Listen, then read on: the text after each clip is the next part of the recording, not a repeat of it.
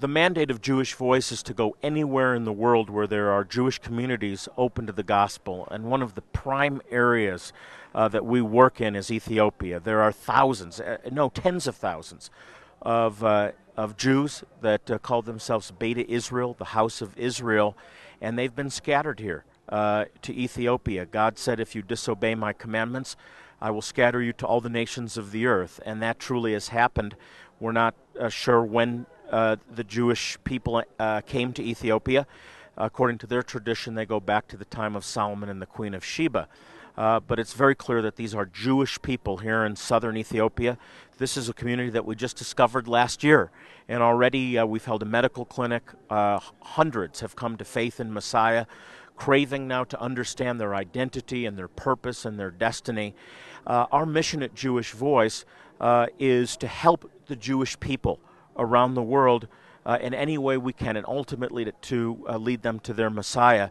And it takes uh, two forms uh, currently our uh, international festivals of Jewish music and dance, which we hold in South America now, to um, present in word and dance and song the gospel. And we've had tens of thousands of Jewish people come to these festivals over the last 17 years, but also medical clinics to provide for destitute Jewish communities uh, here um, free medical care, medicines, eye care, eye surgeries, eyeglasses, dental care.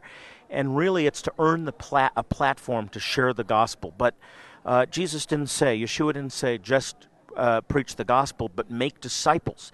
And that's why through MJBI we have Bible schools now in Addis Ababa, in Gondar in the north, and here now in Woliso. 170 students that I've been teaching over the last couple of days, hungry for God's Word. And I see leaders. I see those like uh, uh, Yeshua ministered to uh, and sent around the world that will bring the gospel around the world from Woliso.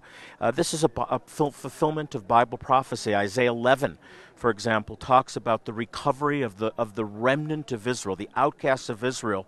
And so this uh, is the season, the last days, where God is revealing these Jewish communities that have been hidden to the world, like the Gefat community here in Woliso. And as God reveals them, we have the opportunity now to uh, lead them to the Lord, to disciple them. And it's very, very exciting. This is a f- clear fulfillment of end time Bible prophecy being fulfilled before our very eyes here in Woliso, southern Ethiopia.